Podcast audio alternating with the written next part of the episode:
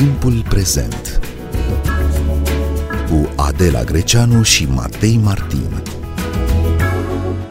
Bun găsit la Timpul prezent. Invitatul nostru astăzi este primarul orașului Timișoara, Dominic Fritz. Bun găsit! Mă bucur că putem să stăm de vorbă un pic. Vorbim despre ambițiile și urgențele la început de mandat, despre planurile de dezvoltare pentru orașul Timișoara și despre cum va arăta capitala europeană a culturii. Peste tot, rata de infectare cu virusul SARS-CoV doi este în creștere. Care este situația acum la Timișoara, domnule primar? Da, situația, din păcate, nici la noi nu este una foarte bună. Cazurile cresc. Nu mai avem locuri de terapie intensivă, spitalul de boli infecțioase nici nu mai acceptă acum cazurile ușoare, deci acolo sunt doar locuri pentru cazurile moderate sau severe. Deci, da, situația este serioasă și trebuie să facem tot posibilul ca să ajungem la un platou de cazuri cât de curând posibil, ca după aia să reducem din, din numărul de cazuri. Pe măsură ce rata de infectare crește, se anulează evenimentele publice și se închid instituții culturale. Instituțiile publice sunt deocamdată protejate, căci beneficiază de subvenții care le asigură subzistența. Însă independenții sunt în situație limită. În lipsa unor venituri constante sau unor finanțări punctuale, multe organizații nu-și pot plăti chiria și cheltuielile administrative. În această criză, toată lumea se îndreaptă spre Ministerul Culturii, pentru că este o problemă națională. Dar, de fapt, pot face ceva și autoritățile locale? Poate primăria din Timișoara să ajute inițiativele culturale private? Eu nu vă pot răspunde acum la această întrebare, tocmai pentru că încă nu sunt primar al Timișoarei, încă nu am acces la contabilitatea primăriei. Deci eu nu știu exact care este situația financiară a primăriei. Cred că trebuie să fim foarte sinceri că ca și autorități locale nu vom avea niciodată destul de fonduri pentru a compensa pierderile destul de serioase induse de această pandemie. Tocmai de aia este așa de important ca noi să ne focusăm pe limitarea răspândirii virusului și acolo, într-adevăr, cred că primăria și autoritățile locale pot face mai multe. Pot, de exemplu, dezvolta proprii sisteme de testare în plus, pentru că cu cât mai mult testăm, cu atât mai bine putem să combatem acest virus. Uh, și cred că oamenii au nevoie de predictibilitate în ceea ce privește măsurile luate și trebuie să înțeleagă aceste măsuri, pentru că, până la urmă, asta vrem, ca oamenii să respecte uh, regulile de distanțare și de igienă. Dar încă o dată, din păcate, este prea devreme să vorbesc despre ajutoare concrete în sectorul cultural, pentru că îmi lipsește o imagine clară asupra situației financiare. Bun, dincolo de situația conturilor, este și responsabilitatea primăriei să întrețină, să păstreze, să aibă grijă de sistemul cultural independent? Bineînțeles, și Timișoara ca oraș a făcut mult, nu în ultimul rând în cadrul proiectului Capitale Culturale, să susțină sectorul independent. Și acum, într-adevăr, cred că putem chiar să, să devenim un pic creativi dacă există proiecte în care stimulăm, în care cumva facem din sectorul independent de cultură un partener în combaterea pandemiei, în, în cadrul unor proiecte de comunicare creativă, de conștientizare. Deci, cu siguranță, în general, autoritățile locale au un rol de sprijin pentru sectorul independent. Asta s-a făcut și se va face în continuare, doar că trebuie să se facă în condiții transparente și predictibile. Timișoara are o viață culturală bogată, nu numai datorită instituțiilor publice de cultură, ci și organizațiilor și asociațiilor independente. În ce măsură sunteți disponibil, domnule Dominic Fritz, să vă întâlniți cu oamenii din zona independentă a culturii pentru a întreba ce probleme au și eventual ce soluții propun la aceste probleme create de pandemie? Nu doar că sunt disponibil, ci chiar deja m-am întâlnit de mai multe ori înainte de alegeri cu actorii din zona independentă a culturii în Timișoara. Programul nostru electoral, programul nostru de guvernare locală are un capitol foarte consistent pe partea de cultură, care a fost dezvoltat împreună cu mulți oameni de cultură din Timișoara. Deci, cu siguranță, acest dialog care a existat va continua și, într-adevăr, În ceea ce privește acum foarte concret pandemia actuală, eu am început o serie de dialoguri cu cei nu doar din cultură care sunt afectați în mod deosebit. M-am întâlnit cu, cu cei din, din sectorul Horeca și o să urmeze, bineînțeles, să mă întâlnesc și cu cei din cultură, atât din sectorul instituțional cât și din sectorul independent. O să urmeze să mă întâlnesc cu oameni de afaceri, cu firmele mari, pentru că avem toți un interes comun să combatem acest virus cât de eficace posibil. Am urmărit în ultimii ani și ascultătorii Radio România Cultural sunt la curent cu toate eforturile în jurul Capitalei Europene a Culturii Timișoara două mii douăzeci și unu. Știm că anul viitor nu se va putea face din cauza pandemiei. Când va fi până la urmă? În două mii douăzeci și trei, chit că această decizie încă nu este formalizată o sută la sută, dar cam așa se preconizează și da, eu cel puțin presupun și am motive pentru această presupunere că va fi peste doi ani, ceea ce înseamnă că acum trebuie să ne folosim de acest timp și să nu mai pierdem timp așa cum, din păcate, am făcut în ultimii patru ani. Da, apropo, cam care este stadiul pregătirilor așa cum arată acum programul? Păi, pe partea de infrastructură culturală suntem, din păcate, în urmă. Încă nu s-au construit ce trebuia. Avem un centru cultural, Multiplexity, unde acum am, am terminat faza de concurs de soluții, unde intră acum în, în stadiu de proiectare, dar care nu va fi gata nici la anul, nici anul celălalt. Deci sper să fie gata măcar o parte în două mii douăzeci și trei. Avem un proiect mare cu fostele cinematografe, sunt nouă foste cinematografe din Timișoara, care trebuie reamenajate, reabilitate, unde am făcut mici progrese, dar încă este mult de lucru. Iar pe partea de program nu știu exact care este situația în, în lumina pandemiei acum și cu siguranță va trebui să poate să și regândim unele părți. Și ce lipsește cu desăvârșire deocamdată este un concept de siguranță, de logistică, de trafic, pentru că și aceste lucruri contează foarte, foarte mult când vom fi pentru un an întreg buricul lumii culturale din Europa. Au fost multe discuții în jurul proiectului Timișoara, Capitală Europeană a Culturii, între oamenii de cultură, membrii comunității culturale din Timișoara, multe supărări, nemulțumiri și critici. În vară, proiectul Timișoara, Capitală Europeană a Culturii a fost preluat de primărie. Ce planuri aveți pentru acest proiect extrem de important pentru oraș și pentru zonă, nu numai pentru Timișoara? Cel mai important pentru mine este ca acest proiect să fie din nou un proiect al comunității timișorenii și nu numai, pentru că ar trebui să fie un proiect al României, nu doar al Timișoarei. Și tocmai pentru asta o să aducem toți stakeholderii la o masă și o să vedem care este calea cea mai bună înainte. Cel puțin ce nu se poate în continuare este să avem o structură paralelă în care avem o asociație care face proiecte și programe în care avem primăria, care are un propriu departament și mai are și o casă de cultură.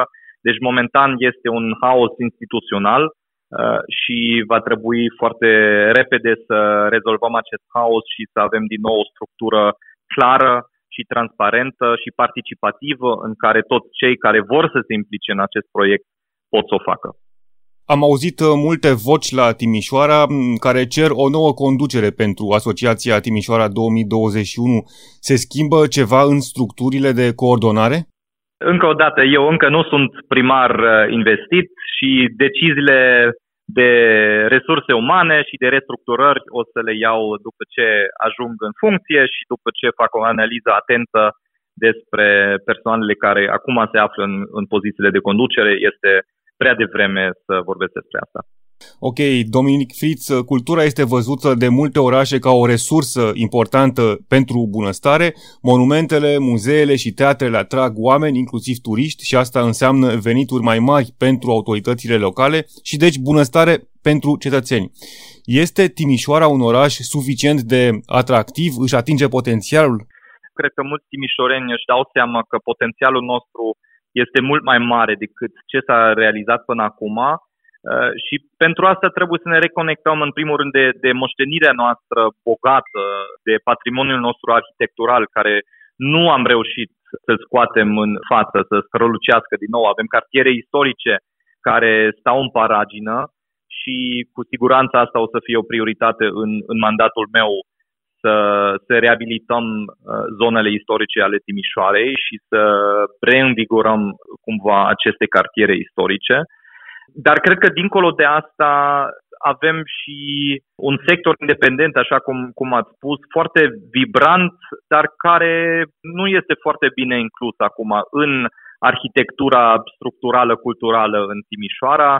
Este o lipsă, există o lipsă de spații, există o lipsă de coerență la nivel de strategie culturală, există o lipsă de transparență în finanțare.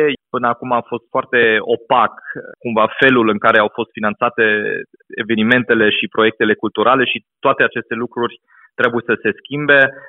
Tocmai nu doar ca să, ca să fructificăm și mai bine potențialul existent în Timișoara, ci de fapt să atragem și mai mulți artiști și oameni de cultură la Timișoara. Centrul orașului, centrul istoric al Timișoarei a fost renovat și arată foarte bine.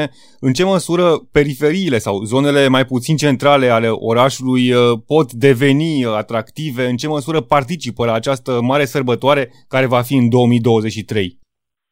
Da, într-adevăr, și pentru campania mea și viziunea mea pentru Timișoara pe care am prezentat-o în această campanie electorală, cartierele Timișoarei au jucat un foarte mare rol și cred că trebuie din nou să valorificăm potențialul cartierelor pentru a coagula comunități, mici comunități în care oamenii să se simtă bine și să se simtă respectați și să simtă că pot de fapt să contribuie la viața orașului. Pentru că dacă privim un oraș doar ca o entitate, un monolit, o entitate mare, atunci ne pierdem foarte repede. Și într-adevăr cred că cultura are un rol foarte important de jucat în, cumva, în reînvierea spiritului de cartier în Timișoara și chiar dacă ne uităm la Beatbook, ce a câștigat acest titlu, această idee a fost foarte puternic reprezentată și cred că e, e timp să ne întoarcem la această idee, de să, să stimulăm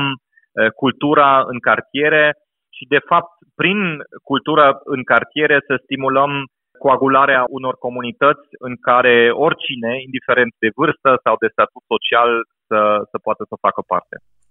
Și în ce măsură credeți că depinde, domnule Dominic Fritz, și de administrația locală să coaguleze aceste comunități din zonele mai puțin centrale ale, ale Timișoarei să participe la viața culturală?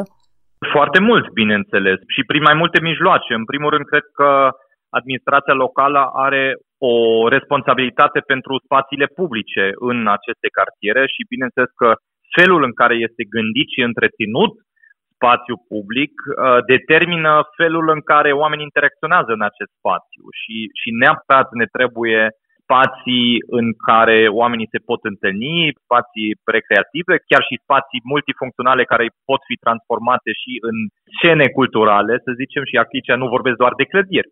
Vorbesc inclusiv de piețe mici în, în cartiere.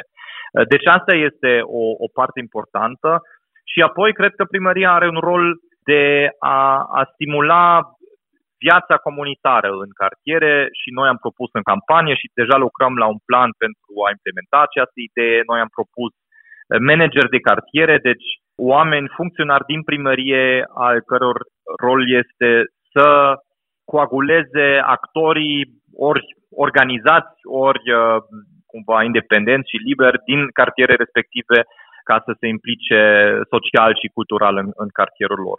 Și încă o dată, cred că cultura acolo uh, joacă un rol nu doar de divertisment, ci tocmai de motor social, de inovator și de întregitor uh, cumva pentru aceste comunități.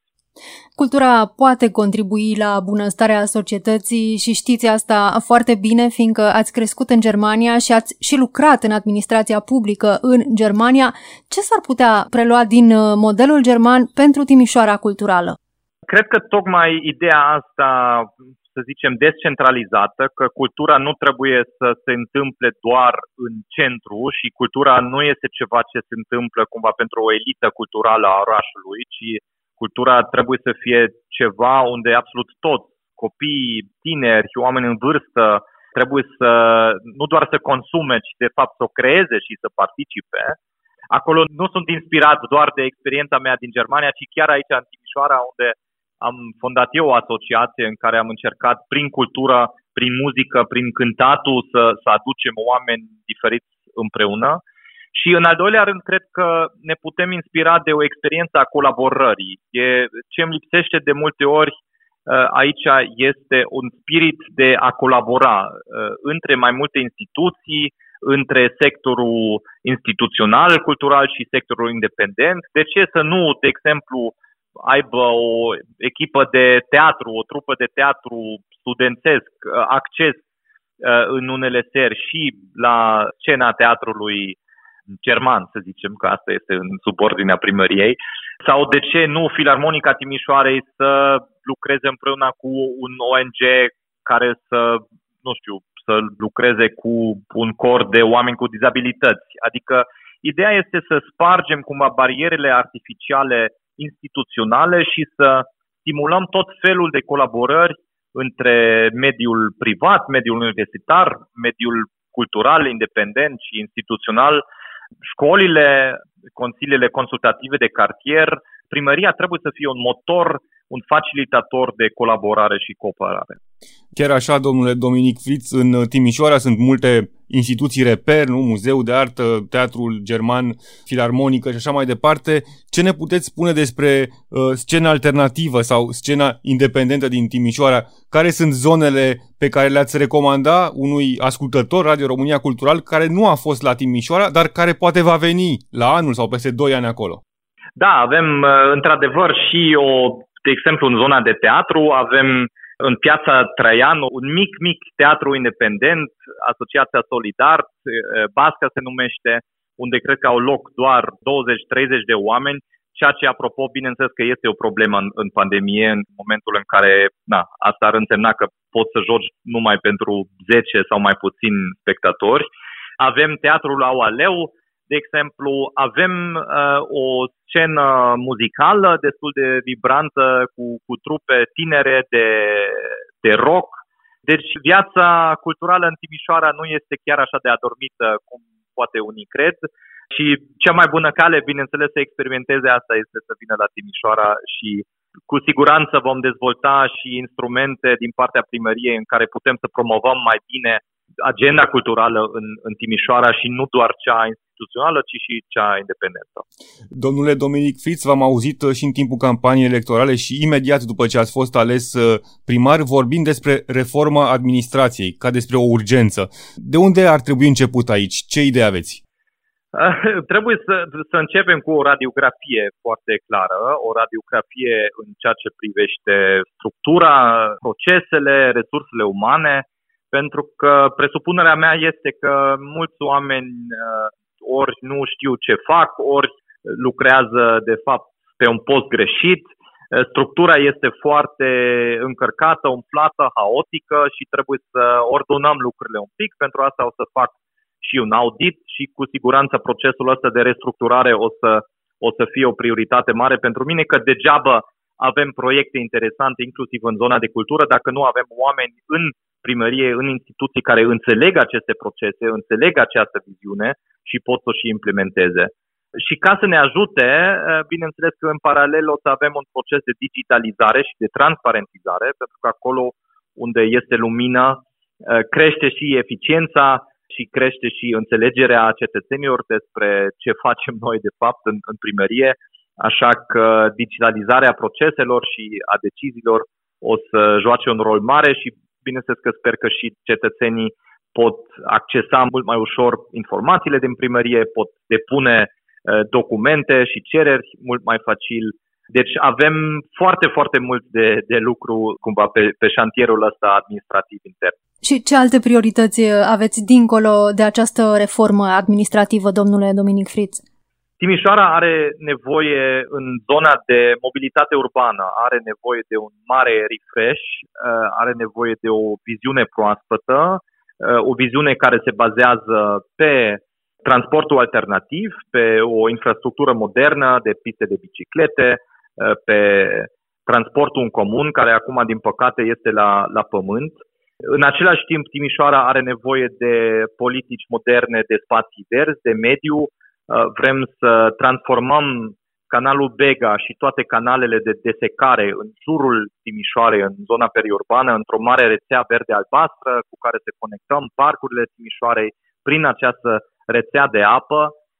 Deci proiecte, viziuni sunt foarte, foarte multe și abia aștept să le implementăm și zic să le implementăm și nu să le implementez, pentru că cumva marca acestei administrații și abordarea acestei administrații pe care o să o conduc va fi colaborarea și deschiderea către cetățeni, pentru că până la urmă nu, nu Dominic Fritz o să transforme Timișoara, ci toți timișoreni. Da, chiar așa, care este situația în Consiliu, în Consiliul Municipal?